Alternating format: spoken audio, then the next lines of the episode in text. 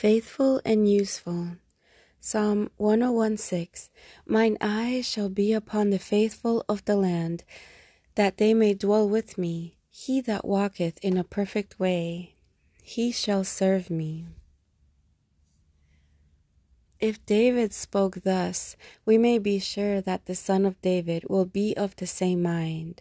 Jesus looks out for faithful men, and he fixes his eyes upon them, to observe them, to bring them forward, to encourage them, and to reward them.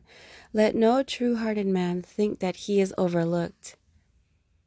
The king himself has his eyes upon him. There are two results of this royal notice. First, we read, that they may dwell with me. Jesus brings the faithful into his house, and he sets them in his palace. He makes them his companions.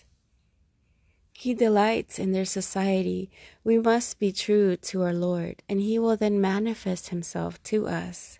When our faithfulness costs us most, it will be best rewarded.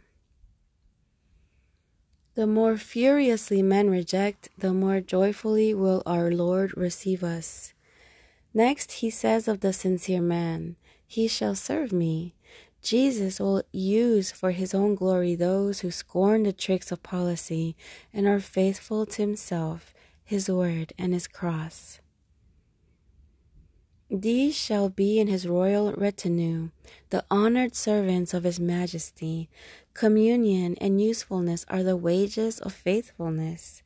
Lord, make me faithful, that I may dwell with thee and serve thee.